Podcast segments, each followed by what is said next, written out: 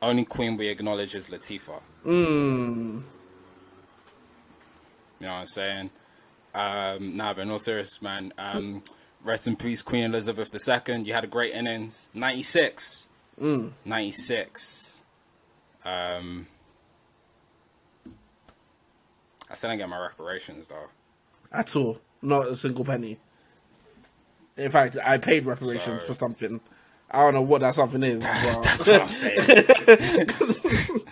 every paycheck they're taking something. So, so when I say you know the only queen we acknowledge is Latifah, you feel me? Um, hmm. But with that being said, power to the people back to do maintenance. Yeah, yeah, we gonna rock like crack when it came in. Hmm. It's me, it's me. Mm-hmm. It's podcast P. When you got you stuck off the realness, yeah, yeah, we be the infamous. You heard of us, official Buckingham Palace. murderers. Welcome into another edition of the world famous Two Stubborn Nigerians podcast. You could have been anywhere else in the world right now, but you're here with us. We appreciate that. Thank you for joining us on another one of our instinctive travel down the path of rhythm. Thank you for joining us as we maraud into the midnight. Thank you for joining us as we enter the Wu Tang. Yes, all 36 chambers. Thank you for joining us as we continue to seize control. Thank you for joining us as we um, dive into this Alfredo pasta. That's a new one. That's a new one. You see what I'm saying? Al- al- Always, always adding new ones in there. Always adding new ones in there. Uh, thank you for joining us as we experience these temporary highs in these violet skies. And of course, as ever, if on your journey you happen to get lost, don't worry. Feel free. You can call me. Um, I am, of course, one half of your host, Podcast P, um, also known as, you know, two degrees, but I only use one in this bitch. Um, Yeah, how crazy is that? They, didn't ask me for my bachelor degree. That's all. Bro, my bachelor's degree has no bearings on my present day career. Like, I could have done anything. Yeah, Um, but yeah. Two degrees, I only use one of this bitch. And I, of course, as ever, joined by my illustrious co host, my co hostess with the mostess. Um, it's a guy that gave the look, the verse, and even the hook. That's how every pod sounds like Kex featuring Kex. man, man, man. Track seventy three. We're back. We're back. We're back. We're back. Um, exciting episode, man. Exciting. A lot to get to today. At the same time, nothing to get to today.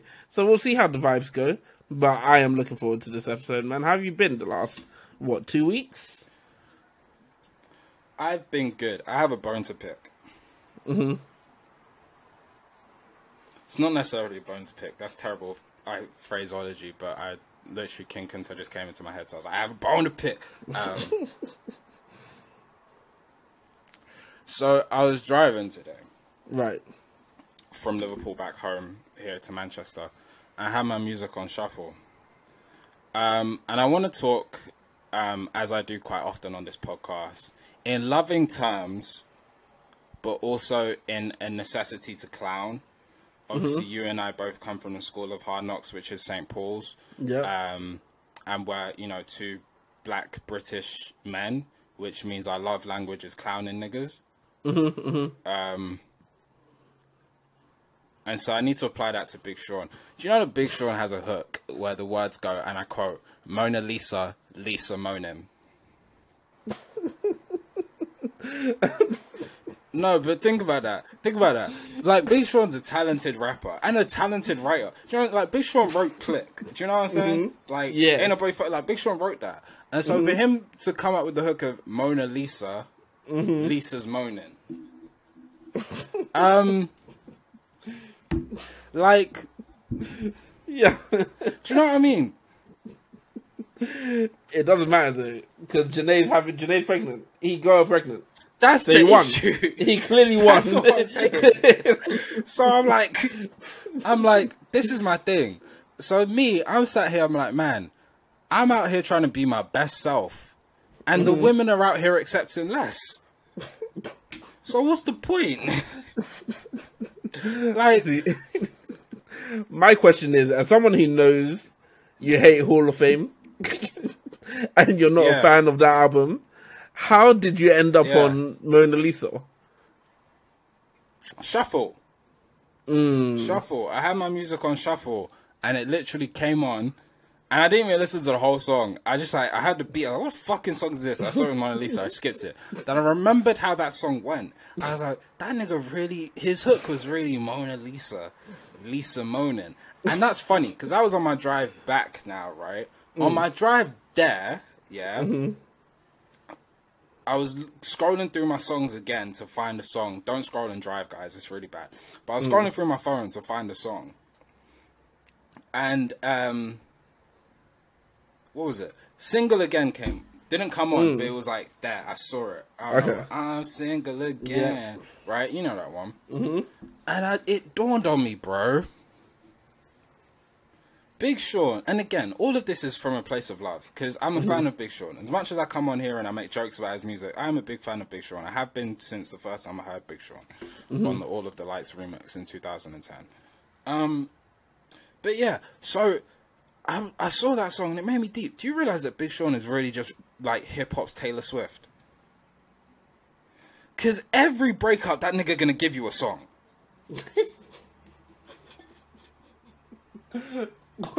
But why Like, Taylor no Swift? matter what. Because that's what Taylor Swift does. Bro, every single one of Taylor Swift's albums are based on a breakup from an ex. Do you know what I'm saying? And then you look at Big Sean. I'm single again. Living single. I don't fuck with you. None of your concern. Like, that nigga, all that nigga's gonna do is break up and tell you, oh, I'm back on the market. he does it well though. if, you're, if you're gonna go back on the market, you may as well do it with a number one hit. But here's the thing the pop hmm? fans will tell you so does Taylor Swift. Damn, damn, You see what I'm saying? damn. So- they ain't wrong. hey, man. Man say, That's, I'm just I'm just connecting the dots. man say hip hop's Taylor Swift. That's disgusting. that is, Bro, man, man had one song that said "I'm single again," and then he has another song from a year later said "Living single." Like, nigga, we get it, we get it. You're back on Tinder, like we get it. oh my days. Uh, Oh, Big Sean. Fam, when did the last time he released an album? What was it? Oh, Detroit 2. And it just released Detroit on streaming platforms, isn't it? That's even one of our first albums that we reviewed. Literally, it was our third, in fact. It's episode one. Oh my episode god. one. It's our hmm. first good album review. How do you feel about him releasing Detroit on streaming platforms? I always do. It's the same thing, and, and you asked me this. I understand why you asked me this, but for me, I really don't care because mm-hmm. I I have all these projects. Mm-hmm. If you were It's, in. it's it's not the same for me. Mm, I hear that.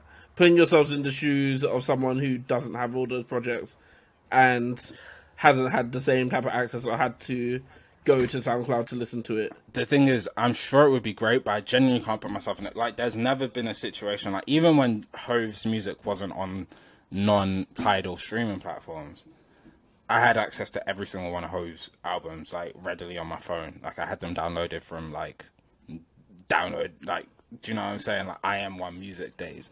So mm. like, once once he put it on Spotify, it was like, oh, cool it will count in my Spotify Wrapped now, but it it's Right. it's not really changed. Like I still have the original version of Detroit on my phone that I downloaded. What was that? 2011, 2012 when that came out. Mm. Mm. I, I have that still. Do you know what I'm saying? So it's really it is genuinely hard for me to put myself in those shoes because I'm like it's the same thing I said when Care Package came out. Like I'm certain that you know for fans who haven't been able to access these songs as readily as they want to, it's dope. I literally can't put myself in those shoes because like whenever I wanted to listen to 5 a.m. in Toronto, it was right there. It was right there waiting. You know what I'm saying? How how often how often did you go back to um specifically here Detroit? Not the full the full album, not often. Not often. Even though I do think it's great, you can make the argument it's a classic mixtape for its time. Um, but the full the full project not often. But I do go back and pick out like different songs out of there. Um, Twenty four karat gold specifically. That was my shit. No, still my shit, bro. Yeah. How about yourself? Um, it, I really I haven't gone back to it in a very long time. The last time I went back to it was probably just before Detroit Two came out. Um, but then obviously seeing that he released it and the little promo run that he did for it coming onto streaming platforms, I did go back and listen to it again just because I remember like how much I loved it the first time I heard it, and it's definitely aged a bit. But the songs that I loved back then, I still love today, man. When Twenty Four Carats of Gold came on, oof. What? Wishing I could live my whole life rapping 24 carats of gold. Yeah, that's my vibe.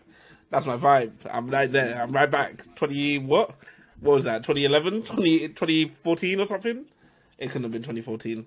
It was a, it was of mice and men times, isn't? That's all I need to know. Yeah. Like, and before I could really, before I was really allowed to be walking by myself to places. that's what I'm saying. Picnic X. Like, yo, get out. Get out. Get out. Oh my days. Oh my days. Huh. Man. Yeah, now what else you been listening to there? Anything else that's been of interest? of note? Hey, man, listen. Obviously, like I said at the beginning, rest in peace, Queen Elizabeth II. Innit? I'm not a fan of the monarchy, um, personally, but it, it does feel weird to have someone who's literally like been a, f- a figurehead since before any of my living family existed on this planet to have gone. Do you know what I'm saying? Yeah. Now, with that, with that, you know this, I know this, the people at home should know this. Regardless, bro, Black Twitter gotta get their jokes off, innit? Yep. Mm-hmm. Doesn't matter if it's Queen Elizabeth, doesn't matter if it's Prince Philip, doesn't matter if World War Three is about to go down, doesn't matter if Donald Trump's just been elected, doesn't matter if there's insurrection on the fucking US Capitol. Black Twitter gonna get their jokes off, Sha. Have to. Now, with that being said, um, my favorite tweet of the um, whole weekend turned into week. Obviously, you guys are getting this episode later than you normally could because we're in a period of national mourning. Um, so you know we had to take a had to take a day, um, compose our thoughts on that. But like I said, my favorite tweet from that period was that someone tweeted, "Well, at least she got to jam that Asake album one time before she xed out." I'm like, "Hey, listen, man." There's a- I was thinking, why did he drop it on a Thursday? Do you know what I'm saying? Like, it didn't. It dropped on like a Wednesday. I was like, wait, what? It dropped, I just saw one someone tweet like, Asake dropped. I'm like, huh? On a Wednesday? Full album. I'm like, ah, let me go jam this. Next day, Queen Elizabeth's going. I'm like, it makes sense. She needed to hear the goodness. I said, he knew. hold it- she was just holding on to hear Dupe. She was just she was just holding on to hear Dupe, Palazzo, and, and all of them. And peace be unto you, all in one little, all in one little package. Yeah. I said, that's all I needed. I can go now. I can go. I can go now. I can go now. Man said music's peaked. I don't need to be here no more. God, bring me up. Oh man, that's funny. Fam, that question you asked me the other day had me it had, had me dying. I can't even lie. Cause fam, in fact, I'll let you repeat it for the people in it. Or should I repeat it That's for you? great. Yeah, you repeat it because me, I mm, I'll can't repeat remember it for asked. It was all the normal things that Queen Elizabeth oh, never Oh, did. we just don't really think she ever had the chance to do or ever just did. And they rattled me. or conversely, like you said, didn't it? Maybe she did it, and we just don't know. Fam, and that's what's been rattling me, Paul. because like, yo, what if the Queen was an avid J Hus fan? What if the Queen? What if the Queen was part of our London campaign? I was like, yo, what is uh, who's better, J Hus or Pa Salieu? Pa Salieu has so much potential. What, what if the Queen was listening? What if the what, what, what if the Queen was listening to the Vibes Wizkid battle? I was your tweet from a burner, like, oh, this guy gets smoked. yeah, it's actually been rattling me, bro. Oh like, my it's just God. all the little like There's the queen like even just like the white people shit in this country like? Does the queen sing "Sweet Caroline" when it comes on? Fam, fam. Does the queen has the queen ever had a pint? Like, did she? I'm sure she would have. But d- does she? Does she know the words to Wonderwall? Oh, does she know the words? Does she know the words? It's it's crazy though. Like, did she ever catch a wine? You know what I'm saying? Like, just just little things. Huh. It- Man. It's, that's what I was saying. That's what I remember saying this years ago. I can't remember if I said it to you. I probably said it to someone. Like I always said, I wanted her to do like an interview with someone that wasn't just gonna ask her, "Oh, what flowers do you have in the Queen Garden today?" Mm. Do you know what I'm saying? Like, mm. I want like big boy, like big boy questions. Like Yep. That everyone, like the questions that we as a country debate as a hot topic, innit? Like, Right. let's ask. Like, did she did she watch Love Island? She might have genuinely loved Love Island. In fact, if she's really about it, she should go and sit with um with Charlamagne at the breakfast. That's what I'm saying. Charlamagne will ask, ask them outlandish question. Like, alright, so did you kill Diana? did you did you do that? No, it'd be like, so when Andrew was touching them little girls, where were you? Yeah. oh my That's god. how, that's how Joe Budden. That's how Joe Budden gonna pop up. Like, so, so what would you say if you were offered thirty million from Spotify and had to turn it down? Joe Budden will be there like, what month are you born again? Ah, you're a Leo. What month you born again? Ah, it makes sense. Makes sense. I promise you I Oh hate your goodness. I promise you I hate your Budden. Oh my days. Do You see, you. And Did you- that's something that's something that happened over the weeks that we were away when Mm-hmm. niggas were reminiscing over how good the J- JBP was. Mm-hmm. yeah. yep. And like it's oh man. It's Fam. tragic. It's tragic. It's so sad.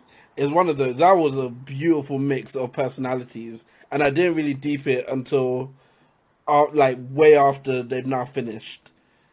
Because well and truly, Mal made Joe ten times funnier. Hundred percent.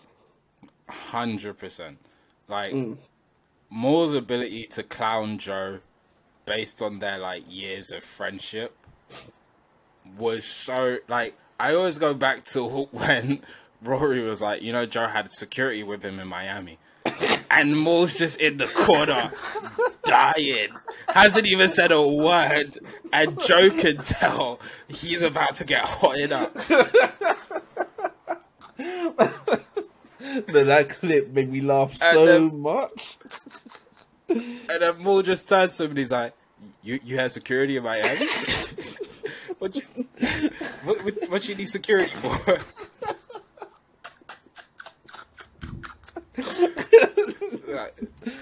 Oh Joe, my no one's gonna bother you. I promise. You do a podcast. Want to be a rap so bad it's over. it's over. It's over. It's over, Joe. nah, man. Classic. That was Classic. Honestly special moment in podcasting history, man. Special what those guys did. Mm-hmm. But hey, man, the new kids are here. You know, so at the end of the day, bro, I go back to you know, there's a Hove line for everything, right? Mm. And Hove said, and I quote, "Every day a star is born." Mm. You know what I mean? And in that sense, like he said on that song, Drake's up next. We'll see what he do with it. Mm. That was in 2011, and we've seen what Drake's done with it now. Yeah, So I don't think it's hyperbolic for me to say the two stubborn Nigerians up next. Let's see what they do mm. with it. Um, mm. Because I mean, it may be it may be lost on you. In fact, no. Let me not even word it like that. Let me retract that. Zoom. and say it like this. It may not mean nothing to y'all. Right? It may not hmm. mean nothing to y'all. Mm-hmm. See, mm-hmm. see how I tied it in with the Drake that I just mentioned. You saw that. but it's not lost on me that I was saying, man, I can't find YG. But you see what I did mm. there? Because I said it's not mm. lost on me that I can't find YG. that I can't find YG on the last podcast, mm-hmm, mm-hmm, and then two days after it drops, Mm-hmm. YG album coming at the end of September. Fam, listen, fam, people have to stop playing with us because we make things happen. We make things happen. One question from us causes waves. It causes waves. Huh. Listen, in fact, let me test my power. Armani Caesar, where's the album that you promised me on the second of September? Oh yeah, it's delayed. It's delayed. It's delayed. Mm-hmm. Clearing. Sample clearances, isn't it? Okay, we'll see, innit? We'll see how long they have to clear for now. You know, I've made my voice heard. yeah, we're not getting that album this What shit. you, what you think? what you think? You think she was running from the Nav smoke? You don't don't think she Possibly. the Nav? Possibly, bro. Running from the nav smoke is crazy. The other no, Nav days. runs towards the smoke because he he dropped his first single for this most recent album on the same Mm. day that Beyonce drops Renaissance, and he was the only rapper to drop that day. You see what I'm saying? So Nav That is crazy. Mm. Nav runs towards the smoke. Now, did it work for him? I can't tell you because I haven't listened to the song. Mm. Um, but I've definitely listened to "Break My Soul" because you won't- you won't break my soul. You know what I'm saying? You won't has- break my soul. Has your take on that album changed at all? I haven't listened to it since the day I listened to it. no, it hasn't. I just fair. I just know that you won't break my soul. Mm-hmm, You know what I'm saying? Mm. So why has yours changed? No, I haven't listened to it either. But the snippets are starting to sound better and better. And a part of me thinking, man, maybe I played myself by stopping at Church Girl. But I still can't get past Church Girl. So it's a, it's a mute I point. I think it's a good. I think it's a good snippet album though. I think that might be what it's a TikTok album. No, it's a tit like as you said, like it's literally if you're making a video on TikTok, any one of those sounds can be used, and you have a moment. You have a moment now. That TikTok video has gone up because those those snippets from those songs on that album just worked. Speaking of TikTok, and you know me, I'm not on TikTok like that, you know. Mm. But I just find it interesting that, like, have you noticed that, like, for our generation, our safe space, our safe space seems to be our car. I hadn't noticed it, but why does I, everyone drop their? Why does everyone everyone drops a TikTok and just sat in their car? whether they're driving, Yeah. whether it's parked, whether they're in the passenger, whether they're in the driver's seat, just be every like good good videos that I'd be chuckling at. Nigga just sat in his car. that is facts. That is facts because it's not even like just like oh the average like everyday Joe. Fam, LeBron will posting some videos of him singing his songs in his car. Um, oh my god, what was that player's name? Oh my days, I forgot that player that was going in on all the other NBA players. Sorry. Kwame Brown, that's it. And it was just going in on everyone. On everyone. Anyone and everyone who would hear it. And it was talking about his tractors and stuff from his car. Like I think you might be on something there. You might be on something. Why? Why would that be? I don't, bro. It was crazy. Like I saw one TikTok earlier this week. Like someone posted on their IG story, and it was like one guy just like in his car, just rapping Ku Lo Sa, like, hmm. by Oxlade. Which like I get. But I was like, why did you go to your car? Because he was in the driver's seat and he was hmm. having both hands to rap at the camera. So I knew you weren't driving and you weren't moving anywhere. So like, why did you go to your car, set hmm. up your camera? I'm assuming your phone camera, not a professional one, but set up your mm-hmm. camera, play that song, and rap. Why did you do that in your car? Do you know what I mean? And do you know what makes it a curious case? Because like my instinct is to say, oh, they must be self conscious, so they want to do it where they know no one's around. But then they post it on social media in the hopes of getting thousands and thousands of views. Yo, But it, let's write a I thesis. do think it's that self-conscious piece. I do think it's that self-conscious piece. Like, what? But my, why is our cars now our safe spaces? And you know, Aaliyah's doing psychology. The second she gets to that third year, I promise you, you, me, who are on the phone to her, let's get another degree, man. Let's figure out this dissertation. Uh, what are you thinking for your dissertation? Cognitive therapy? Nah, bump that. I need to know why, when I wake up, my brain wants me to listen. My brain wants me to listen to all my friends are dead, push me to the edge. Why does it do that? like, all my friends are alive, and I like being comfortably in my comfort zone. So why why does my brain like to do that at 7 a.m. when I wake up? Fam, why am I walking around saying I can't wait? Fam. oh Why is it God. me that there's a nine to five in the office, but I can't stop listening to these drug dealer bars? What is it? what is it? What is it about my what is yeah. it about my frontal lobe that makes me want to do that? oh man. Another thing that happened during our little break, carnival. I'm assuming you did not go. Why did you assume correct? I was about to hot you up, but yeah, you assume correct. I just had to, I had to double check that my assumption was correct. You know, um, you assume correct. Yeah, nah, it was one of those. Again, similar to festivals. I feel like I've grown out of it. I feel like I've aged out. When they have a 25 plus version, I'll be there. Um, but from the looks of things, it looked like it went well. You know, I'm happy that Carnival's back as a as a whole anyway, because at the end of the day, it's a very big black celebration that we have in London, which is always a beautiful thing anyway. Even though I feel like I personally aged out of it, so yeah, thought it was worth mentioning.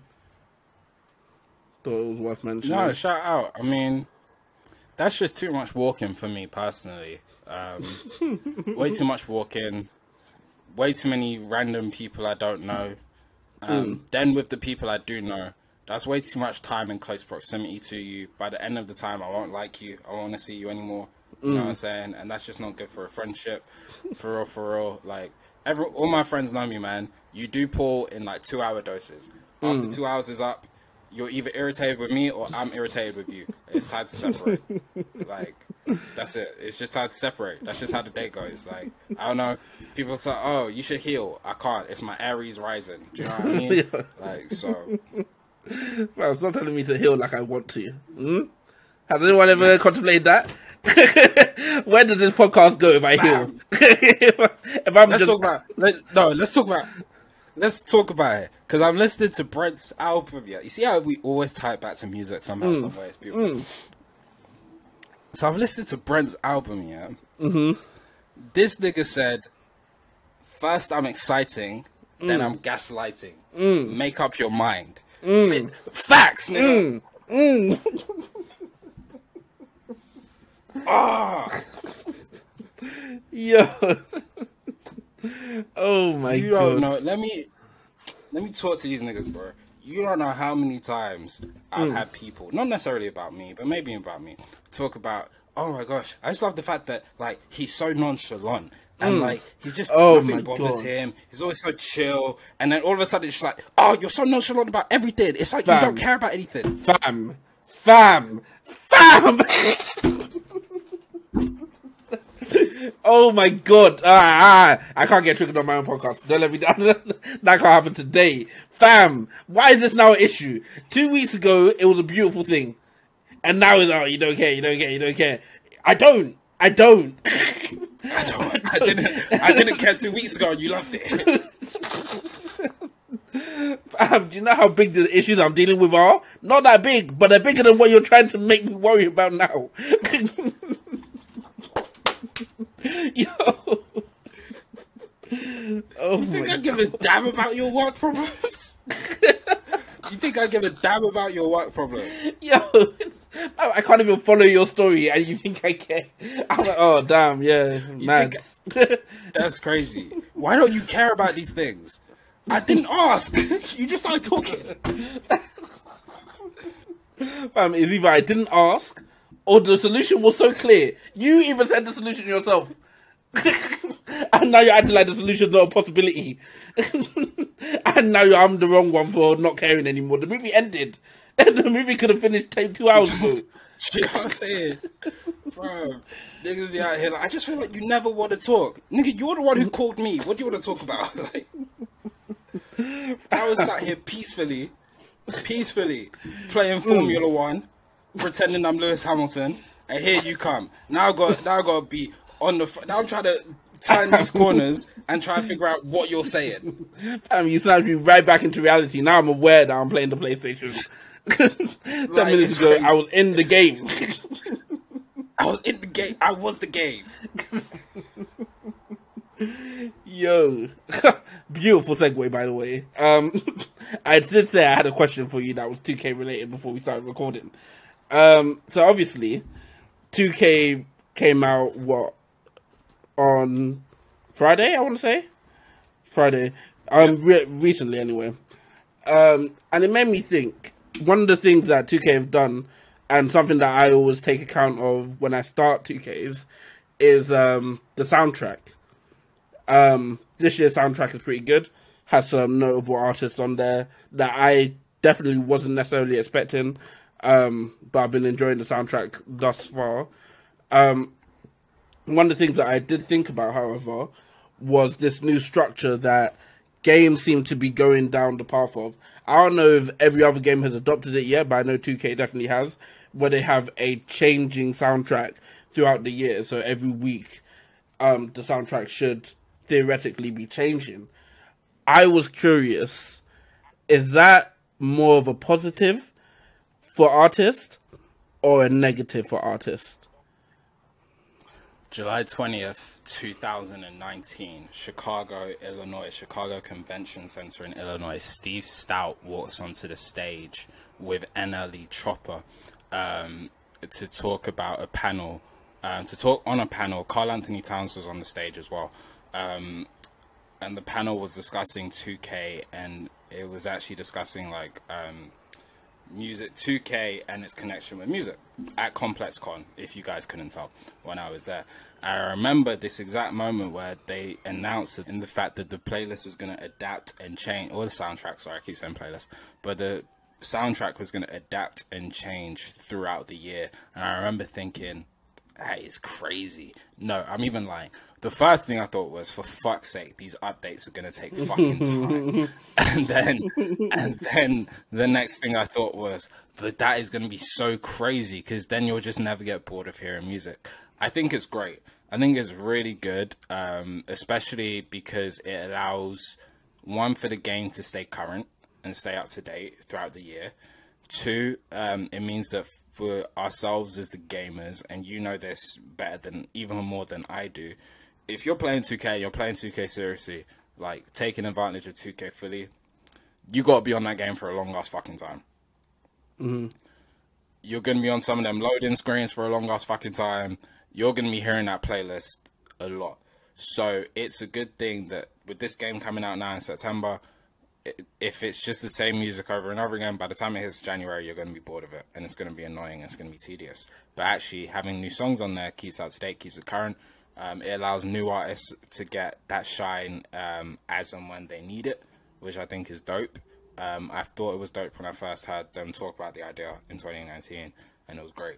And I think it's just played out that way. I know other games are sort of adapting. I think FIFA does that as well now. Possibly which is good.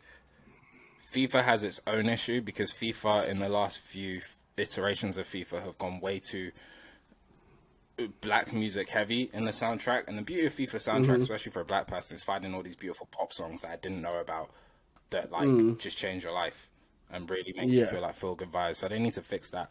Um, hmm? But I think it's just the the nature of the adapting world, bro. Like there's no reason for us to have a stagnant playlist. Do you know what I mean? Like mm. Spotify playlists, I Apple Music playlists literally change like every single day.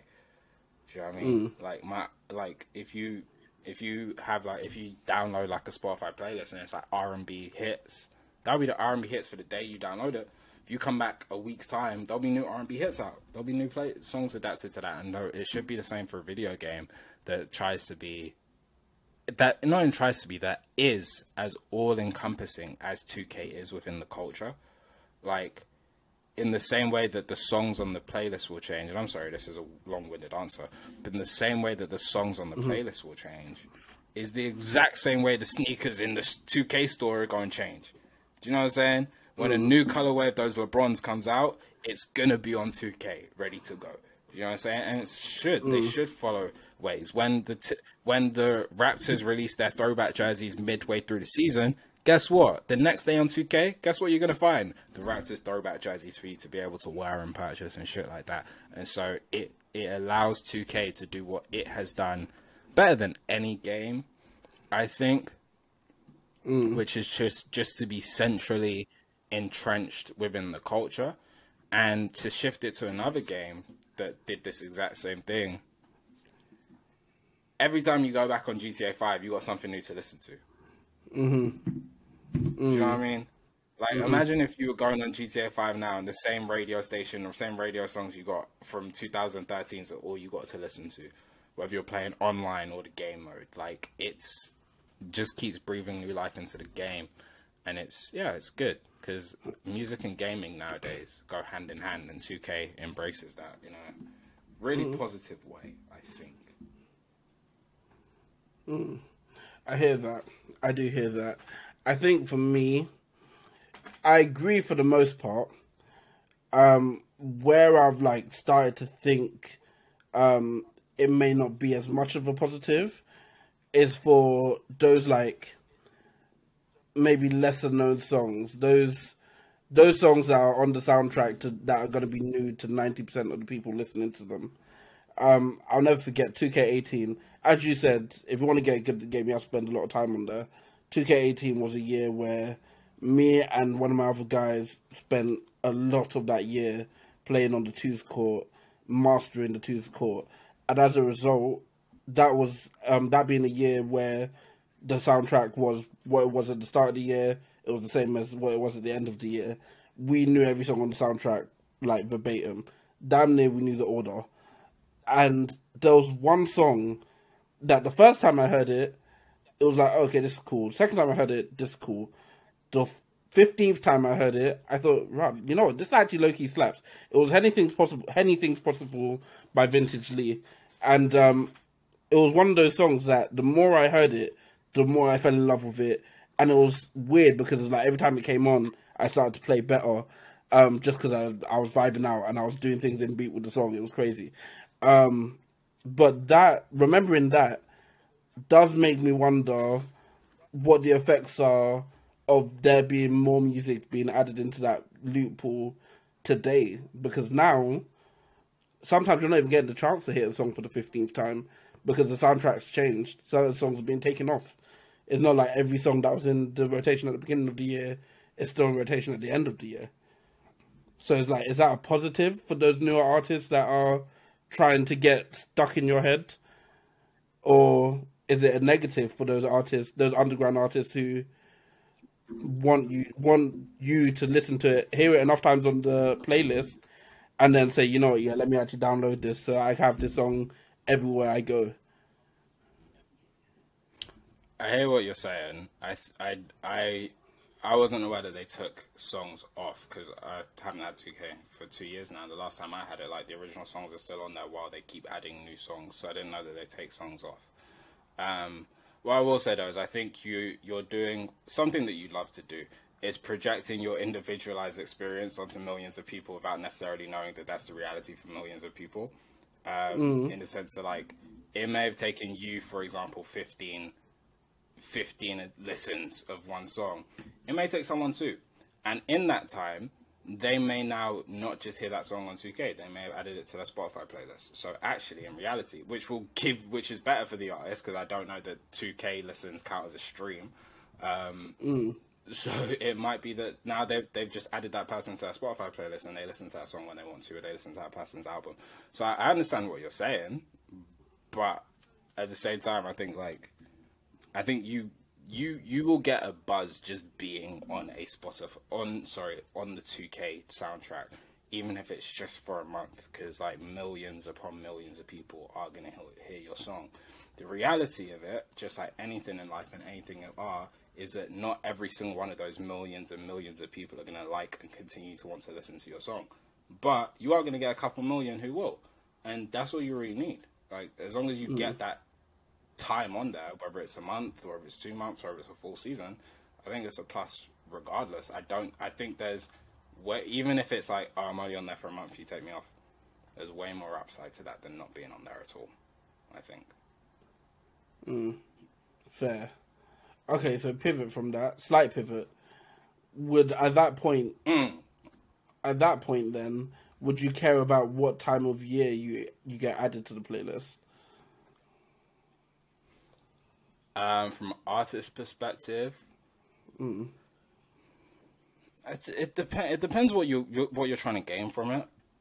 Mm. I think it depends how how important that is in your metrics. Like, I don't know. I, I I think there's probably there's definitely like a buzz to being like these things now, like these games playlists, whether it's 2K, whether it's FIFA, whatever.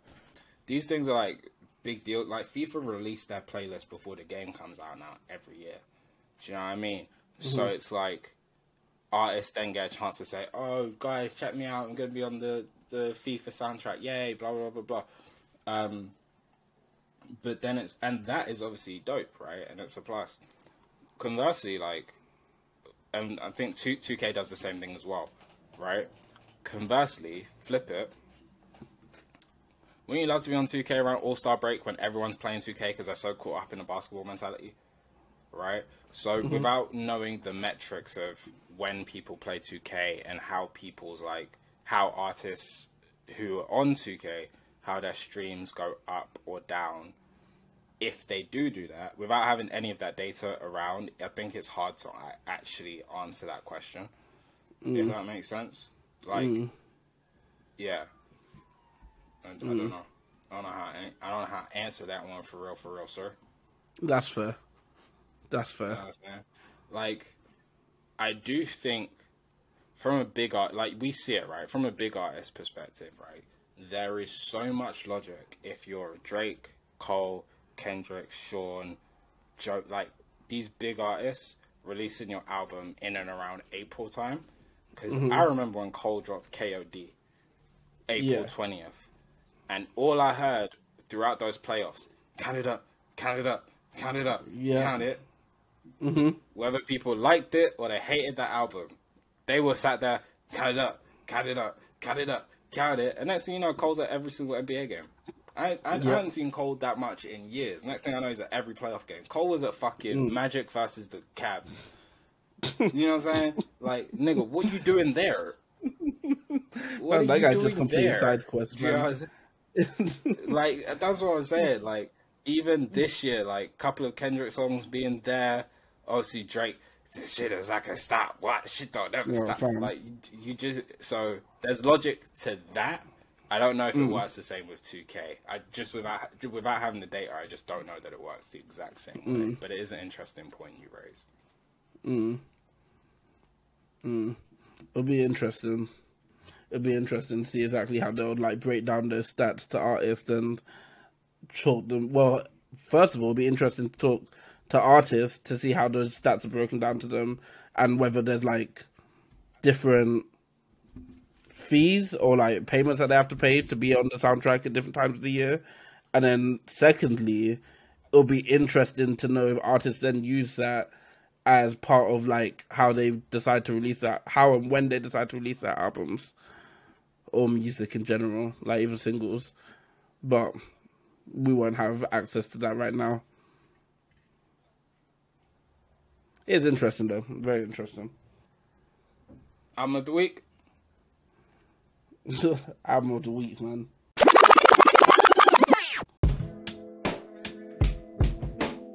For this week's album review, we keep it in the deep south as we once again dive into one of the most fascinating characters out of Atlanta, Georgia. Described as a capital L lyricist, intricately detailed and thoughtfully meticulous, Destin Choice Route represents a bridge between the old school rap skill and aesthetic and the modern day vibe and ethos. In an era where his classmates are supposedly Trippie Redd, Lil Pump, and Ski Mask the Slump God, the artist known as JID, or JID if you prefer, finds himself more at home alongside the Denzel Currys, Joey Badasses, and the late great Mac Millers.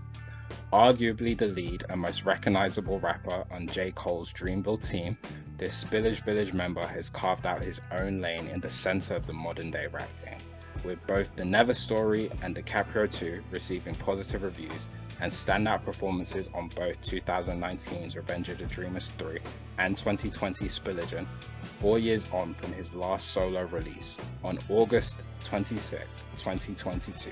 JID delivered his third studio album, The Forever Story, a spiritual successor to his debut, The Never Story, At the time of recording, it has already become the highest charting Dreamville album not released by J. Cole and the latest album to receive the Two Stubborn Nigerians treatment.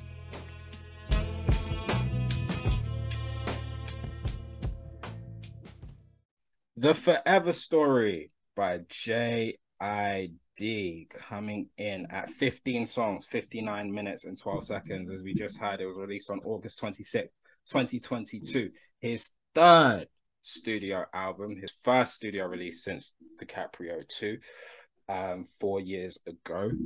Um, an album which I think it's fair to say was highly anticipated within hip hop mm-hmm. circles um, JID is one of those rappers. I think I think would you agree he probably fairly falls into that category of your favorite rapper's favorite rapper? Yeah. Um, he's definitely a rapper's rapper in that sense, in the fact that the rappers love him. Um, they respect his skill, they respect his craft, and the people who love him love him. Um, I think that's become clear in this four year gap between solo albums, but not in this gap with music. We've still gotten a lot of um, JID content um, but as we mentioned on Revenge of the Dreamers 3 in 2019, one of the standout performers, I think, on that album. Um, same again and on Spilligion with Spillage Village. You look at features on Ari Lennox's album, um, features on different albums throughout hip hop, not just related to Dreamville. So he's a name that we know mm-hmm. and we heard mm. often. Yep and so this is a big album. Um, both of us very excited to to dive into this album. You chose for us to do this album this week. I did. Any specific reason other than the fact that it just dropped? It had just dropped, and um, in all honesty, it was an album that I was highly anticipating. Um, not just because I was already a JID fan. JID, Jid. Are we gonna stick with JID? We're gonna use them interchangeably.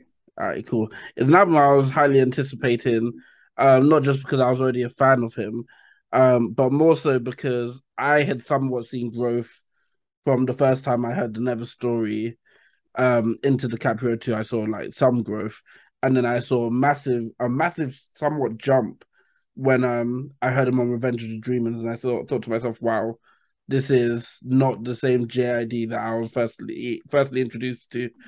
Um, and then hearing him on Spilligion, there was another jump, and then again, just the way he opened D Day with Stick, I was like, yeah, this guy could really be that superstar outside of J Cole on Dreamville that I'm sure Dreamville have been hoping that he becomes. Um, so then seeing that he was dropping the album, I thought, what? There's probably not a better album for us to review. Um, to see one if he hits that mark, and two, just generally what we think of this album. So I was very excited to review this one.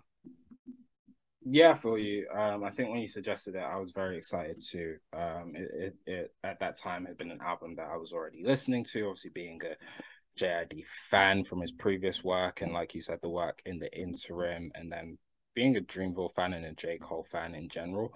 Um, so I was definitely very excited to hear um it from that perspective. I'm glad that we're getting this chance to um review this project.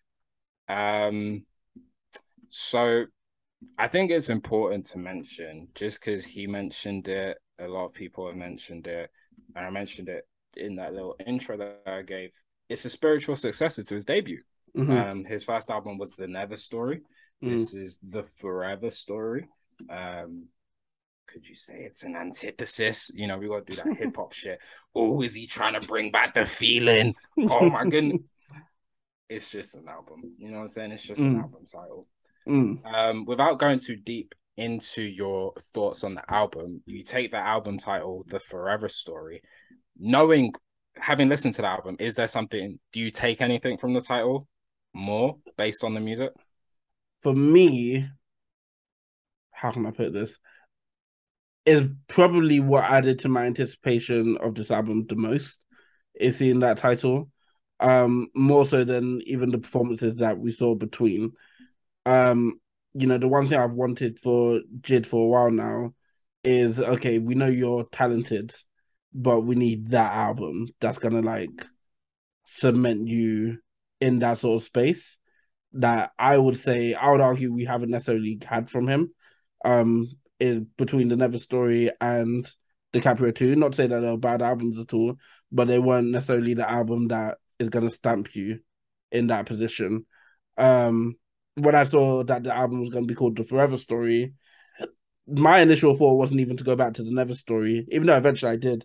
Um, but my initial thought was, oh, the Forever Story sounds like it's primed to be a more personal album, and JID getting into somewhat of a personal bag would be pretty much all of the all of the ingredients you need to have an album that would stamp him in that position that I think he could get to. So I was very intrigued to see if he could do it. But yeah, that added to my anticipation the most, I'll say. So let's start where we want to start. Um, we've had this album, we've been living with it damn near a month now. What themes are you taking from this album? What do you think is the theme of this album? What do you think is the story and the message of this album that JID was trying to get across to you? Family. Family. And let's it was let's just put a full stop right there. Right bam. it was one of those where it was such a clear theme where I didn't I wasn't even necessarily expecting it. Again, like I saw the Forever Story, I thought, okay, it's gonna be a more personal album. I thought he was gonna be taking us through like every single step of his life from his eyes. This album feels more so like an album where he's sort of telling us one how some of the experiences he's had with his family, how those experiences shaped him growing up, how he's shaped some of his other family members. Like it's very much family focused. It felt like it felt like the whole thing was almost like a love letter to every single member of his family. Um it was beautiful. It was beautiful. You know, no better story than um the story he told on Crack Sandwich. That really for me is when I was like, oh, this is like this is a family. So this is a family album. Like that was the first inkling. In, inkling is that the word? That phrase. yeah. Inkling. Yeah, that was the first inkling that gave me the idea that okay, this is gonna be more family. Like just the story of how you know, they went to go celebrate their cousin, went to the bar, sister going to fight. Now everyone has to fight because they're all backing it, even though he's only 17, he's fighting all these niggas. Like, yo, all right, cool. You're telling us one family story. Then we get to a song that's literally called Brother Them, Brother in Them. And then the next song is Sister in Them. And it's like, yo, like, as you go through the album, even as you're listening to the lyrics, even one of the opening lines on from the intro is that this I got the shit that you play with your for your mom. I got the shit you play for your hoes. Like it's very much like the whole album. He always references family in one one shape or the other, even if it's like a loose bar here or there, or if it's like an in depth story. Like it is the forever story, which is family.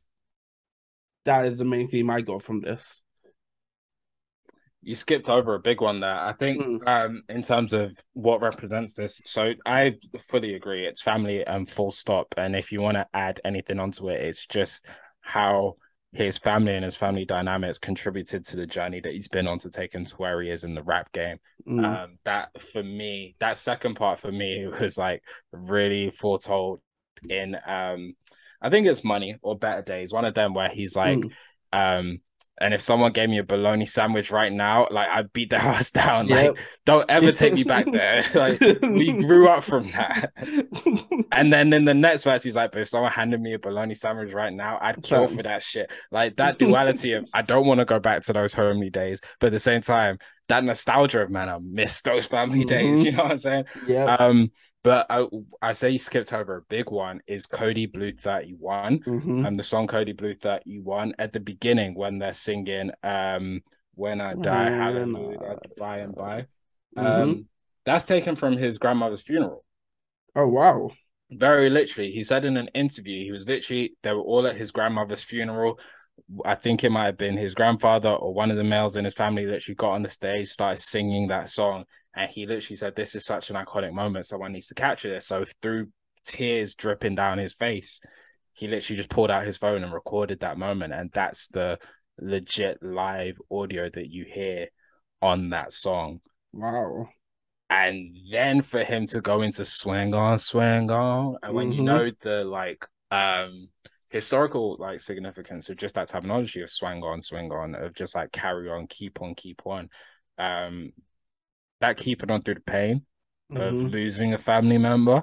Um, you feel that, and then like you say, to transition from there into brother them, sister them, and the importance of the women in his life on sister them, which I thought was really, um, he really got through in in a in a very good way. Mm. Um, I'm done with I'm done with all the hoes. They and they answer me as I try to call your phone again. It, just the the whole story of that. Mhm. Um, the whole story of that when it gets to the end and it's like, oh, this this voicemail box is now full. You get it's like, bitch, what the fuck? Oh, love it. Cause it's like you don't even realize that's song going for what feels like five, ten minutes. You know what I'm saying? And it gets there like you reach a number, then it's oh, that's fucked up. Um, I really do love that. But yeah, I, I do think those family dynamics that he's he's dealt with through his life and maybe how they sort of have have um stayed true through his fame. But then also at the same time how they changed through his fame. Like i said that ending of sisterdom when he's essentially just ranting to i'm gonna assume an ex or someone over the Mm. phone. Like yo just send me back the, that money on cash app. And like you realize that like how how difficult that is and how inform how informative his family experiences have been um to the career that he's been able to pave out to date. And i think that personal aspect for me really um it really heightens the album because it gives it a deeper sense of gravity. It gives it a really a really deeper sense of gravity. Like when i when i heard that story about Kody Blu 31 that like that was real time from like his grandmother's funeral it just completely it it it stops you from just listening to the music for like the sonics of it hmm and you feel like it it just makes you feel how he must have felt recording some of this shit. Mm. You know what I mean? That is crazy Um, to find out. I didn't even know that beforehand. I'll be real. Yeah. Yeah. Mm. Yeah. But now when you go back and listen to it, you'll know, man. Yeah, that changes the whole dynamic of that song. Like the second part of that song was beautiful anyway. The Mhm. amount of times I've wheeled that song up in its on its own, just because that last keeps swanging on, like it hits. It hits very different, and you don't even be going through something, but it just applies to your life anyway. Like there's something like genuinely powerful about this song. So to know that that first part he was going through that type of emotion as well, it adds a certain levity to the second part as well, for sure. One hundred percent, one hundred percent, and all of that in terms of the things is not to take away from the fact that, in my opinion, I can't speak for you. You know, I'm not gonna speak for you. You're a Mhm. grown ass man. You can speak for your damn self. You know what I'm saying? hmm But in my opinion, this nigga was rapping. Oh, fam. this ain't- This this this ain't this ain't the type of rapping you can just go find in your local grocery store. You know what I'm saying? You are a special deliver. You are a special order. This this type of rapping right here. Fam, Um, this is one of those experiences where I listen to this album. A lot of time I listen to this album because I I love this album. A lot of time I listen to it because I was like, okay, I have to actually review this album. Raheem, listen, listen, listen. Like actually take all of this in. And as I was sitting there taking all of this in, I can honestly say on the other side of this, there's still bars that are going over my head because I know that there's at least there's a few triple entendres in here that I know I'm not catching. And I won't be shocked the day that someone comes out and says, Oh, you know, when he says this, he's relating to this and relating to that. And it could also mean this and this and that. Like, yo, there's a lot of things. When someone broke down, um, what was the bar from Dance Now? Mama said the Messiah's a Mas- Marcus. Fam, I let me, fam, like, the, I went, ah, fam, fam, this guy, he was in his bag. He was in his bag, Paul. He was in his bag. mhm. It was in his bag, man. Some of the triple entendres throughout this whole album, dangerous, dangerous. As a higher quality of rap, higher quality of rap throughout. you know, like you mentioned dance. I think is really important because like he similar to what we were saying about Joey a few pods ago, like on Dance Now, he literally starts off by saying, Yo, you know, around the world, they say that I'm a spitter spitter. So let me go for the rest of this song and prove to you. I do." Like, he literally say, like Jiddy been uh, been all across the globe. They say JID a scribbler. He's silly with it. When he's spitting, I hope he don't sell his soul. He Mm. should be good, man. He signed to Cole. Like he acknowledges all of that. Yep. And then he just says, "Okay, let me show you niggas that I'm actually, I really am silly with it, and let me tie that into the story. Like he from the hood, nigga, down the road. He was just jogging right by the store. Like it's just, it's so good. It's so good.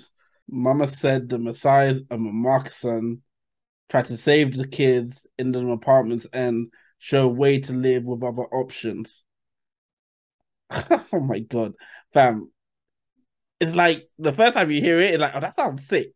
And then you're like, wait, that's from Michael Jackson's thing. Wait, that's on Dance Now. And I even saw a video where they broke down the original sample, and the original sample links into like it's literally telling them to dance, and there's a link back to the name of the song Dance Now. It's like, oh, so this nigga isn't just doing things that sound good or cool. Like he's thinking about every single line deeply. Like it's crazy what he's doing, man. It's crazy. And this is like this is just one line from one song. He does this all over the album. I think I'm, I've, I'm gonna be fully transparent. I got the lyrics up in front of me, and like Mhm. I'm just looking at it. I, I think you've undersold even that because it's the scheme leading up to it in the whole of that second verse. Because it starts with "I'm not two stepping, man." I said, "Do not dance." It's a gun inside my Mm. pants, and the whole world's in his hands. It depends. Penning for your sins, shooting up the block can't stop. Revenge, nappy dreadlocks like a Rasta man. Where the story ends and the plot begins. Oh look, Mama said the Messiah's in Marcus says. So it's going into that dance, but he started off the verse by saying, "Hey yo, don't, don't dance." I got this gun, in like it's, it's, yeah. Fam, He was rapping. fam. He was rapping, man. He was rapping. oh my god, that nigga said, you know I'm a rant when I talk to Jar. Fam, certain bars in there, I was just like, that's a double entendre. And you think I didn't clock it, but I saw it. I heard it. I said, that's heard a, it. he said that's a felony charge. He caught F. Niggas come to the A and get X'd out. And you see what I did that? F A X facts. Come on, bro. It's it. He was rapping. He was rapping, and and I think that that adds to what um there is to potentially like about this album is that you get the personals, you get the emotive, and then you get let me just flex on these niggas I can rap better than y'all for real, for real. Which I think, I think at this point, I think every great hip hop album needs it. Mm, You know what I mean? mm. Like every great album, like ninety five South ain't really about shit. Yeah, yeah. You just need to prove that, like, just, let me just remind you niggas I rap better than you. fam, show me why you think you're number one. You know what I mean? Like Diet Coke ain't really about shit. Fam. and it doesn't have to be. Let me just remind you niggas that I rap better than you. It's You know one of what I mean? those. Like every artist that like truly thinks that they're number one and is trying to make that stamp should have at least one song on the album where it's like, I'm number one. Try and argue that I'm not number one after you listen to this song. and it should be difficult. That's what I'm saying. It's like catch me on my other other crib. That's my AKA. Like, I just rap better than you. That's all it Fam. is. That's what it is. We we don't need to worry about production. We don't need to worry about money. We don't need to worry about. I just my skill is better than yours. Mm, You know what I'm saying? And I and I love that.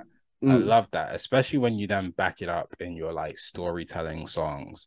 And JID is a storyteller. Yeah, for real. J. J, JID is a storyteller. Like as much as he's like a capital L lyricist and he's, he can be like a lyrical miracle, spiritual in your swimming pool type rapper, Mm, he is a storyteller. And most of them at their best are that too. Is like as much as they're like a lyrical miracle, spiritual in your swimming pool, like Eminem, like mm. at the crux of it, the storytellers. And there's a story throughout this whole album, For as we real. already as we already articulated. Um so that's lyrics. Talk to me about the production. Fam, one thing that was not lost on me on this album, and it's something that you don't see too often, but when you see it, it's something I always genuinely, genuinely appreciate. Every single beat on this album is so different from the one directly before it, but somehow the album flows very, very smoothly.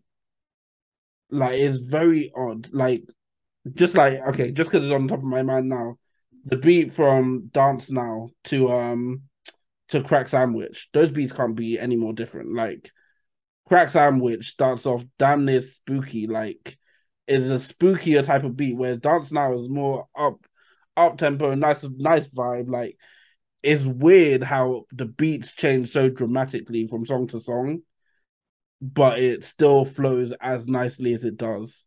I don't know if you noticed that either. As I well, did. I say? Mm. I did definitely. I think um I think I noticed it, but I disagree. Mm. As in the sense that I don't think, especially when you get like I say deep into the album, when you get to the middle and then to the latter parts of the album, like what I feel like is like the soul sample is I don't want to say back because I Mhm. hate saying soul samples back because it never left, but it's really prevalent to me Hmm? of just the soulful aesthetics throughout So, that part of the album. Blue Um, onwards. Yeah, Okay. yeah, yeah, yeah, yeah. Kody Blu onwards. Kody Blu, Sister Them, definitely. Like some Mhm. that's a Musiq Soulchild sample anyway. Um Money, let me get that. Let me get the track in front. Brother my phone. Brother them, hundred percent. Money, two thousand seven. Better days. Can't Like, make yeah. change. Can't make you change. Mm-hmm. But guess what though? They always try and make you change. no, fam. That's the that's the only prerogative. That's the thing. That's the thing. They tell you that they love you just exactly the way you are. They even Mm. sing the Bruno Mars. They even sing the Mm. Bruno Mars song to you. They say, "Go, boy, you're amazing, just the Mm. way you are." Okay, then cool. Why do you only like get passionate for football? Fam, fam, it's like, oh, why, why are you spending so much time on 2K? Like, Like, do you not have like any hobbies? You're contradicting yourself. You just say I spend too much time with football. Like you, like what? Um, Fam. sorry, we just went on a little tangent there. Real quick. um but yeah so i think like i understand what you're you're saying and when you put it the way you put it in terms of the difference especially between the two songs that you articulated Mm, definitely but i do think like to me the overwhelming sense that i got was more so that like if you really sat in those soul samples mm. and used them Yeah, no, the second half of the album definitely has. I would say the second half of the album for me is what made the album. And now that you mention it, it is where like he did lean heavier into the soul samples. So like Kody Blu onwards, as much as I like the first half of the album, in fact, I really like the first half of the album. The second half of the album is where I think he shines the most. You know, Kody Blu, Brother and them. By the way, I'll be absolutely remiss if I did not mention how crazy Lil Durk went on Brother we're getting there don't worry we're getting Oh getting my there God. don't don't don't don't put the cart before the horse. Don't put the cart That's where it goes, dog. um, But even like it's before Kody Blu because surround sound is Aretha Franklin. You know, that's that's with 21 on the beat. And yeah, because it's the. Mrs. Fat Booty beat. You know what I'm saying? Like Mm. I would say, even though it's a soul sample, that beat isn't. the beat isn't, but like it starts with the Aretha. I Mm. know I Yeah. can't afford to Mhm. stop. So it gets you in that mode. And then yeah, the beat drops and 21 Savage just goes. the beat is flipping dumb. Oh my god. Yeah, 21 Savage then, then 21 Savage just decides, yo, let me remind you niggas that um oh yeah, nah. The soul sample section of this album, though, you're 100 percent right. Like special, special stuff throughout, and there's a lot.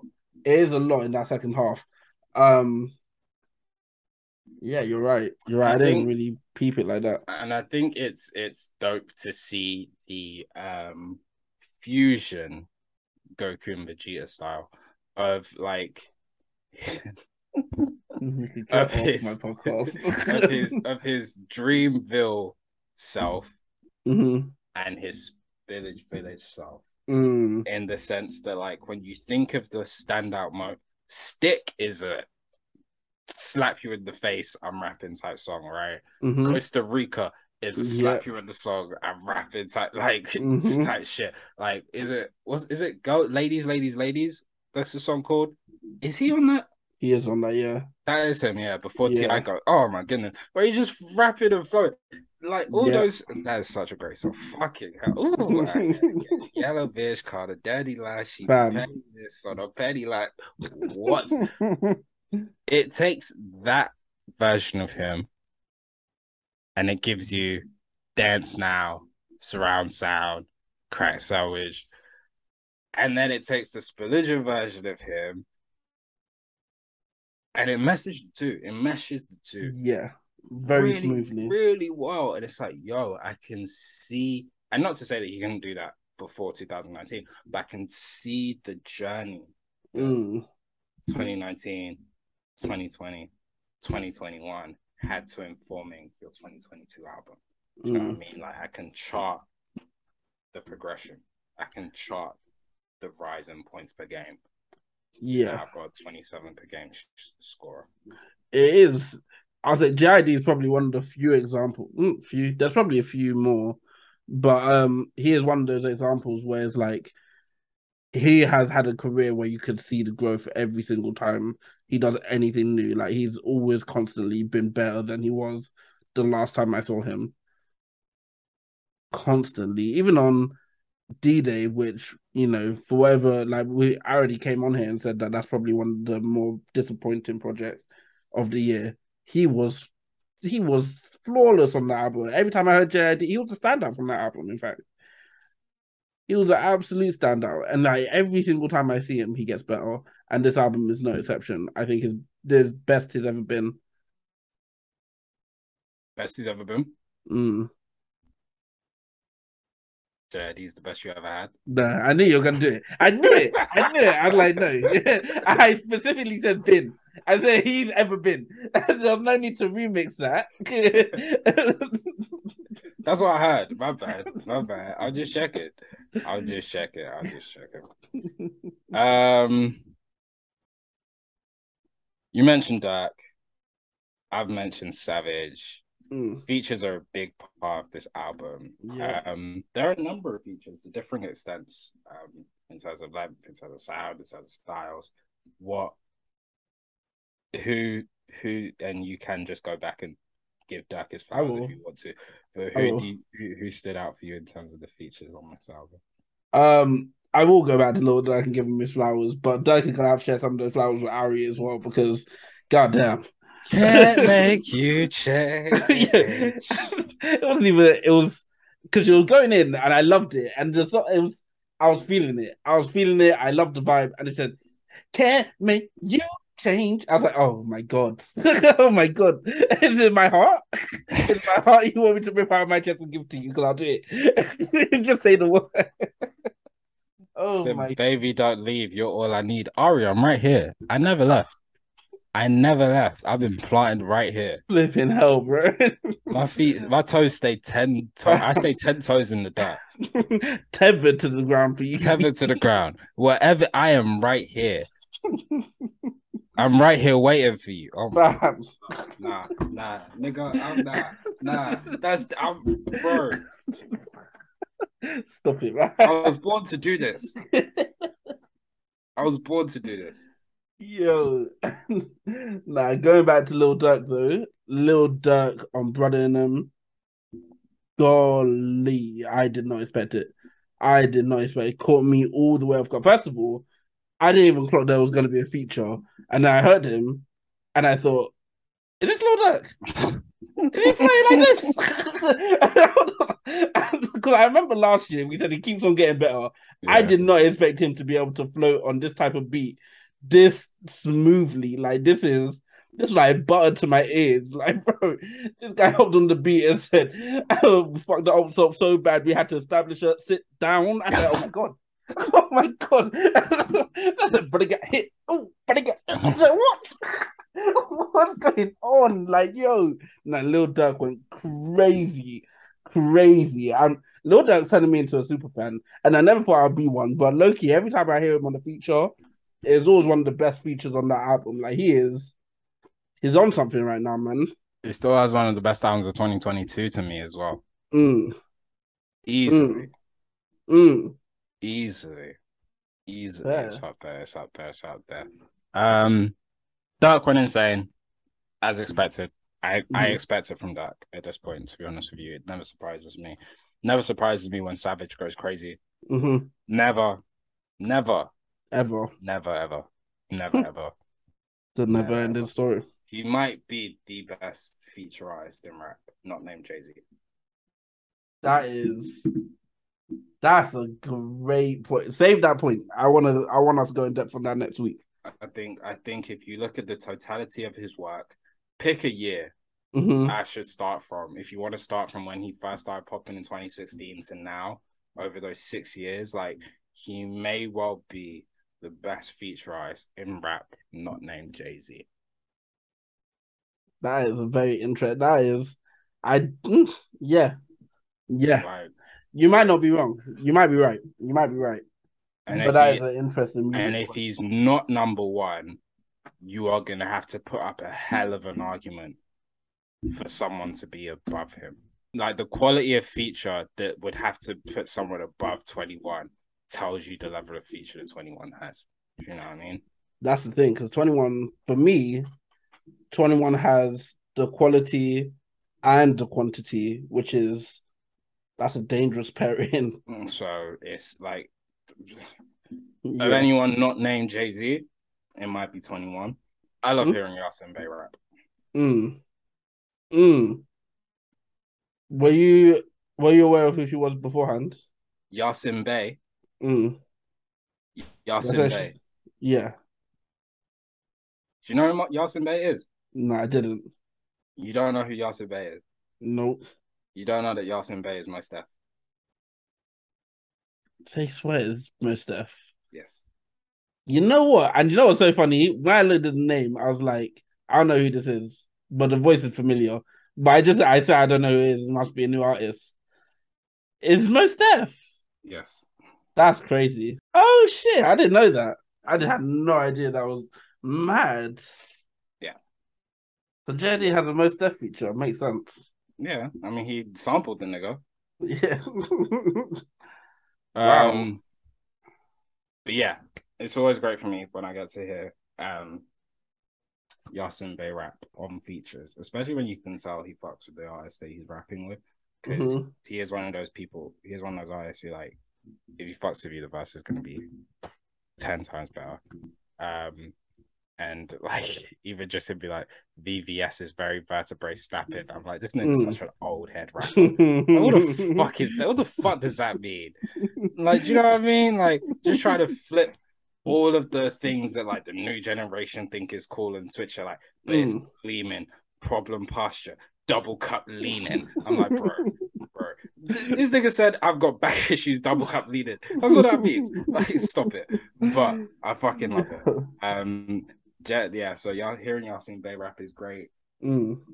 Even the Weezy. filter they put over his voice was amazing. Weezy F baby. First of all, can we please say the baby? Please. But Weezy F baby, and the F is for phenomenal. oh my god. That's a Yeah, I- baby. I mean, I can because it's no way. yeah. yeah, I could go away with that for so long as well. Like- for years, I almost spoke that wrong, that word incorrectly because. Like, I get it. Like, you can get away with it because you're Lil Wayne, but at the same time, my nigga, you know how many kids don't know how to spell phenomenal because of you? Fam, that's how I found out the other day that prerogative is spelled P R E, not P E R. Bro, Bobby Brown had me spun for how long? bro, it's crazy. It's crazy. Um, but yeah, man, Lil Wayne continues to sound really good on albums. Um, or sorry, really good on features. Um, Carter Six is due soon, so it's interesting to see if he can pull his feature form onto his album self. But I think just in totality, I think it's safe to say, and you know, you can disagree with me if you disagree, but let me know if you agree or disagree. The features on this album are really good. Um, they were quality controlled. They all enhanced the song that they were on. I saw the reason for them to be on the song. Um, there was never a feature that felt like, why is this person on this song? Why are they here? And the songs that didn't have features made sense for them not to have features. And I think that's an underrated skill. Like, yeah. especially as a rapper, where like there's always an issue with a hook. Do you have a hook? If you have a hook, do you sing the hook? Do you rap the hook? How does hook go right? And so like the dichotomy of having Kenny Mason do some of the hooks Mhm. on some of these tracks, having Ari do what Ari did. We don't need to go there. But Mm. she does she does need to come here. Not just to the UK for a show, but to my house so I can marry her and treat, treat her treat her the way she needs to be treated. Right. Because the queen may be gone, but there was only ever one queen in my life. My heart skipped a beat when I said the queen was gone, Bro, I was like, oh my goodness, Snow, are you okay? I almost made a phone call. Oh my goodness, I had to on the phone. Like, is her okay? What happened? Someone told me the queen died. I was like, not Chloe. They didn't get Chloe Bailey. yeah. Fam, I was refreshing my Instagram Oh my goodness. oh my god. Someone said Chloe Bailey ain't screened free Gunna at one time. I got like Gunna went in and her career took Really off. took off. her career has never she's never looked back once. Like, she is, bro, niggas out here tweeting free Gunna every day. I ain't seen Chloe Bailey tweet not one. Anyway, Um, and the way she promotes her songs, she's active on social. anyway, that's a different conversation. I ain't seen not one free YSL from her, not one time. But Thug be out there every day in the trenches. You know what I'm saying? Future is tweeting free YSL like every other Every day. day. But Chloe Bailey, you could be posted up with him doing his and hers. But hey, man, oh, it's not my my business. I'm gonna leave it alone. I'm gonna leave it alone. I'm here to talk about JID. I'm, mm. I'm here to talk about the forever story. Um. So yeah, in totality, then we've gone through the themes, we've gone through the lyrics, production, the features. Give me the standout songs for you. Standout song for me, definitely Crack Sandwich. Um, can I give more than one? Yeah, yeah, yeah, I said songs, plural. Yeah, I'll say Crack Sandwich, Kody Blu 31, Brother and them, Sister and them are definitely my absolute standouts. And then sneaky one that would probably also be one that I would recommend um as one of my favorite partial outros. You know when the song before the outro could have been the outro and it would have been perfect. Um, Better Days would have been an amazing, amazing, amazing outro. Amazing outro. It wasn't. something. There's something about when we don't podcast that just aligns our chakras. so crazy. Because the amount of times I get to better days, I'm like, man, this has been such a great listen. I really like, and I forget there's two Yeah, more songs. but- it's like, wow, what a journey this was. it's like, oh wait, there's post credits. I say nothing. I'm here for it. I'm excited.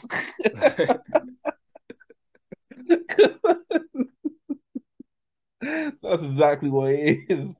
it's crazy.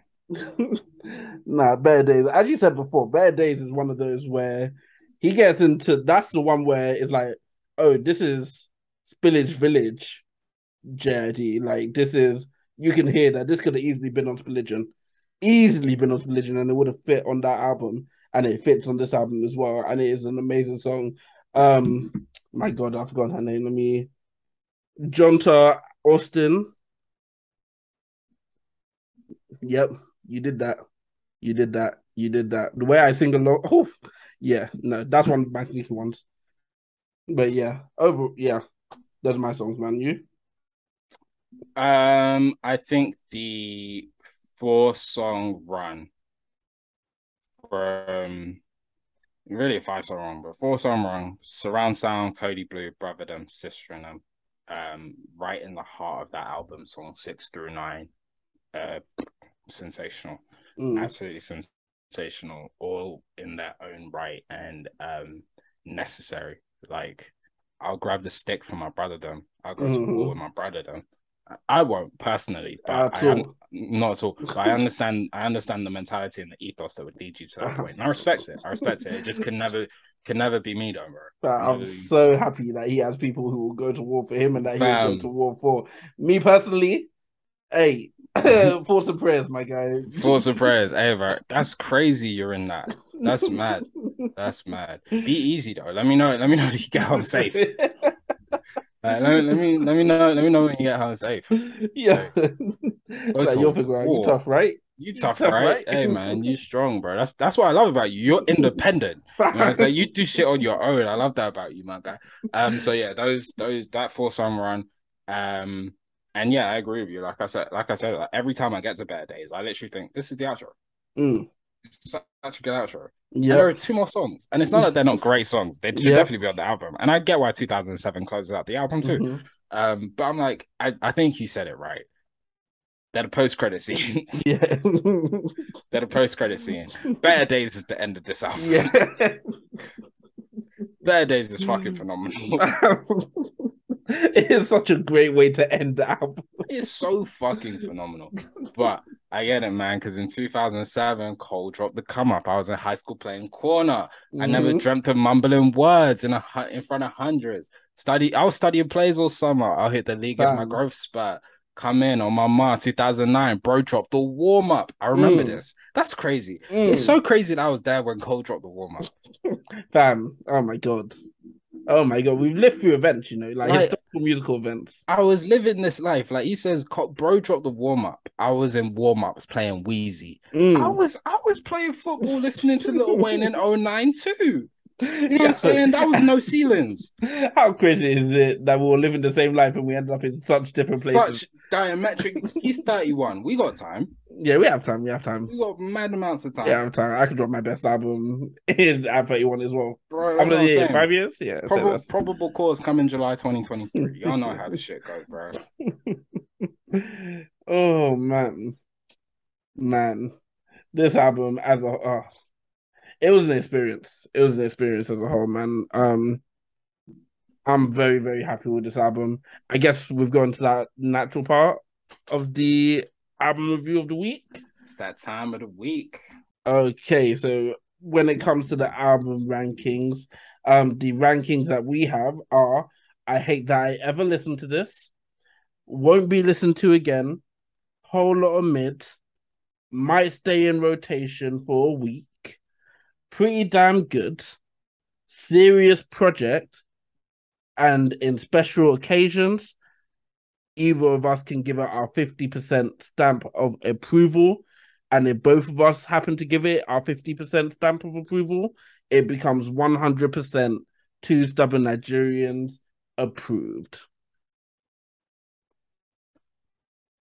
Can I start us off? You can start us off. I feel like I'm gonna break the scale here, Raheem. Mm. And this is only like what the third or fourth time we've used the scale. mhm. So it's crazy. I apologize. You put a, you put a serious amount of work into this, and I'm Mhm. gonna come in here and fuck it up. But I think you'll understand. Mm. I'm giving it my stamp of approval. Okay. I think this is a phenomenal album. I think it's a phenomenal album for its time, um, both in the time that we're physically in, um, even though times are social constructs, and for the time that JID is at in his life and career. hmm I think this is one of those albums that can shoot you up into the hypothetical that doesn't even matter rapper rankings that niggas like you and I would love to do. And I think that's very, very critically important. And I think the time will tell on that. Um, and I think the love that it's getting within the hip hop community and just anecdotally within people that I speak to um, says that. However, Mm. simultaneously, I hate that I listened to this album because I wish I can go back and listen to it again for the first time. Like, that's the sense I get. That's the sense I get. I hate the fact that I've listened to this album because I'll never get a chance to listen to it for the first time again Mm. and um, put myself in the right situations to hear it for the first time and take in that experience first time. You missed that. You missed that. And so I hate the fact that I've listened to it Mm. because I don't get to go back and listen to it for the first time again. And I can Mm. give you a list of albums that fit into that category. I'm with you, man. I, I have to give it my 50% stamp of approval. This is an album that I keep on wanting to come back to.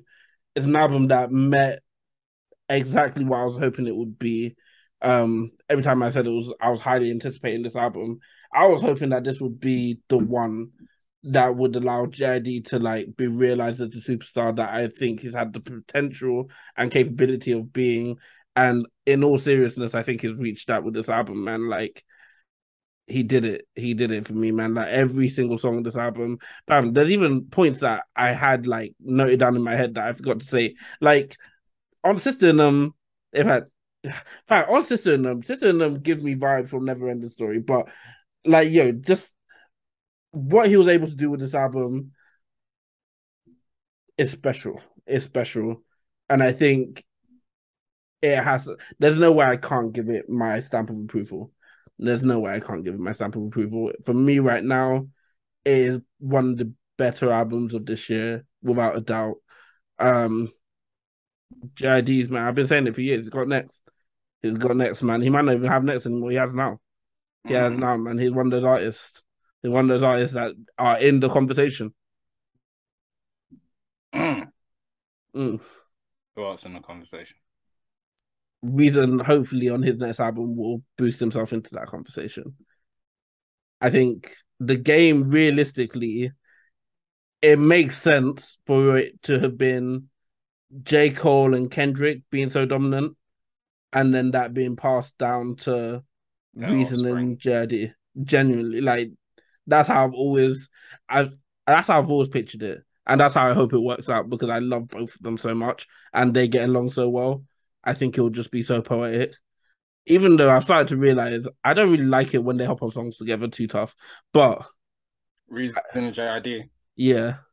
Was it them on um I'm gonna kidnap Cole? Yeah. Yes. Yes. That's what came on shuffle the other day. I said, "What are you niggas on about? you niggas, they have too you much fun."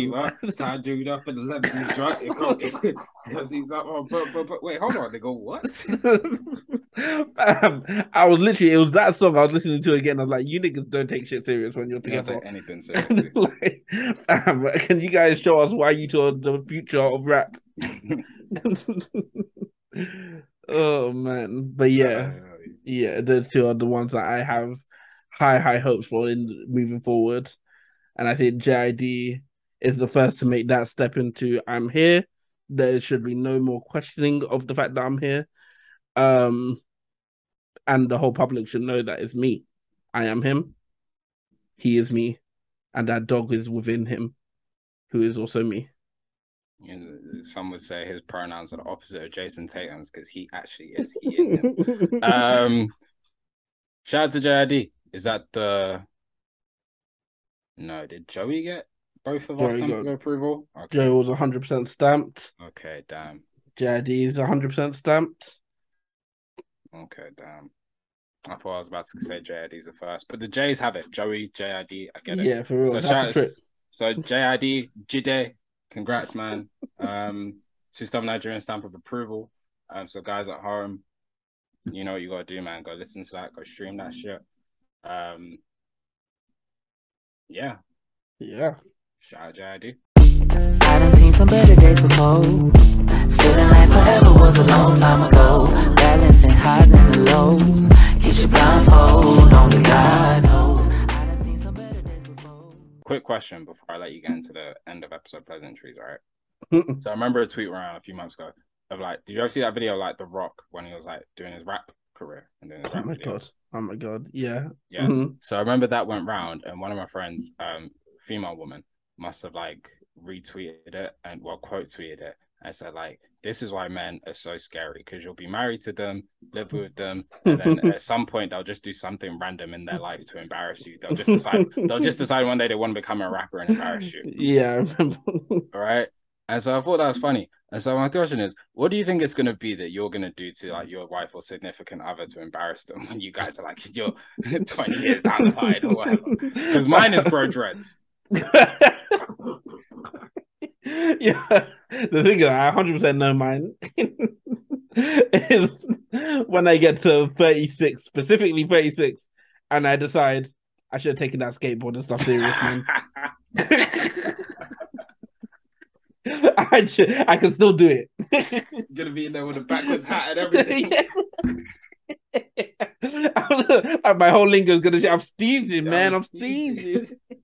Oh man, I was just, I was just, I was thrashing rails out there, bro. It's crazy, man. yeah. Cause you know, you know, Beyonce must have been pissed off when Hov came out with dreads that first day. Like, that nigga has been bold since. That nigga was carrying either bold or a bold fade from '94. I know she asked him like 17 times, like, "Oh, you're not gonna cut." Oh, you're serious about this? Alright. we can go to the barber. I was on the way to the. Okay, no, that's fine. the the barber's downstairs. No, okay, all right. exact same with Cole too. Yeah. Exact same with Cole. Cole had a bold fade the entire time I knew Cole. One day he just wake. One day I wake up, I see a picture of him. He's got a whole head of dread, Damn. Is that not what Jimmy Butler's doing now? bro. Yeah, but Jimmy's are extensions. Don't do that. Yeah. Don't do that. Damn, Don't do that. is crazy. Man, even got a different hair color change. That's a shape of a queen. Edge is laid as shit. No, hey, take us on. Take us on. Take us on. Take us on. Man, it's that time of the podcast. It's everyone's favorite time of the podcast where we give you our music recommendations for the week. Paul, what is your recommendation for the people? Um, yeah, my recommendation for the people is Jacob Banks lies about the war. Um, it came out this year. It came out this year. It came out recently, August 26th, same day as JID. That's why I remember that. Same Mhm. day as JID's album. Um, it's not hyperbolic to say that this is one of the best albums in all of music this year. Um, Jacob Banks is a very dope artist, has been for a number of years, and I love the fact that he's able to comment to bridge, bring all this creativity into one body of one really great body of work in this album. Um, so that's Lies About the War by Jacob Banks. Mm. I'm torn between two. I'm torn between two. One, two so I can give a second one. no, because that's not what we do. It's such a bitch, bro. we have to be disciplined, man. if we lose the discipline, what do we what do we become? Hmm? Stubborn. um, I'm gonna go with Eva Lazarus. Um, just dropped a new album, um, EP project. Let's call it a project, 16 song project. Um, called Brandy Kisses. It is fantastic. Um, you some of you guys may remember when I came in and recommended one of her lead singles um off the project, How Am I Looking, which was a fantastic song. Um, well, now she's dropped the project to follow off or follow up with that, and it is just as good as that single was, if not better. Um, she should be really proud of this project. Amazing project. That is Eva Lazarus, Brandy Kisses. And just like that, Just like that. mm, track 73 in the books, in the archives, ready for anyone to listen at any given point on the internet forever. Some will call it a time capsule, even of the day that we recorded track 27, track 73. So I'm playing us out this week. Um, I I'm gonna stick to what we did last week and outro us with some OutKast. Um, this is Rosa Parks by OutKast. Um, please, as we go, before we go, I want to remind everyone at home. Um, if you enjoyed this episode, you can subscribe to our YouTube channel at Two Stubborn Nigerians. Um, you can also follow us on Instagram at two underscore stubborn underscore Nigerians. You can follow us on Twitter at two S Nigerians. Am I forgetting anything? You can follow us on TikTok at two stubborn Nigerians, and you can pay one ninety nine, very very affordable cost for our premium episodes for extra content every month. Um, but yeah, outside of that, all that you guys have to remember at home is that Nigeria never carries last. Yes,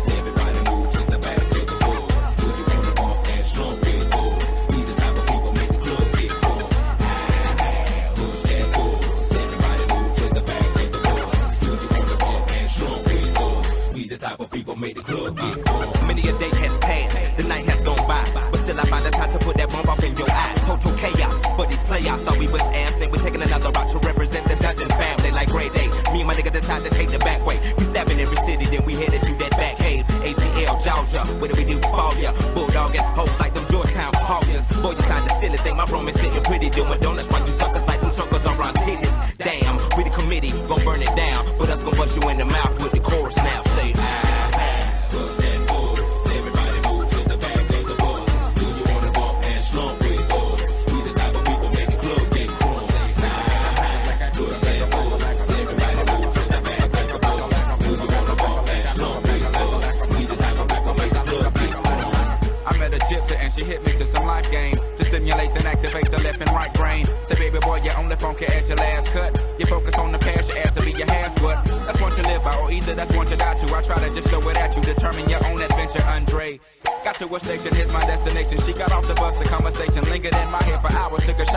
sour cause my favorite group ain't coming with it. But I'm with you cause you're probably going through it anyway. But anyhow, went and died, went on out and bought it cause I thought it would be jamming. But examine all the flaws, get walls get awfully sad and it's costly. But that's all shit, bro. And I hope I never have to float in that boat. Up shit's creek, it's sweet, it's the last quote that I wanna hear when I'm going down. When all said and done, and we got a new Joe in town. When the record player get to skipping and slowing down, all y'all can say is them niggas earn that crown. But until then,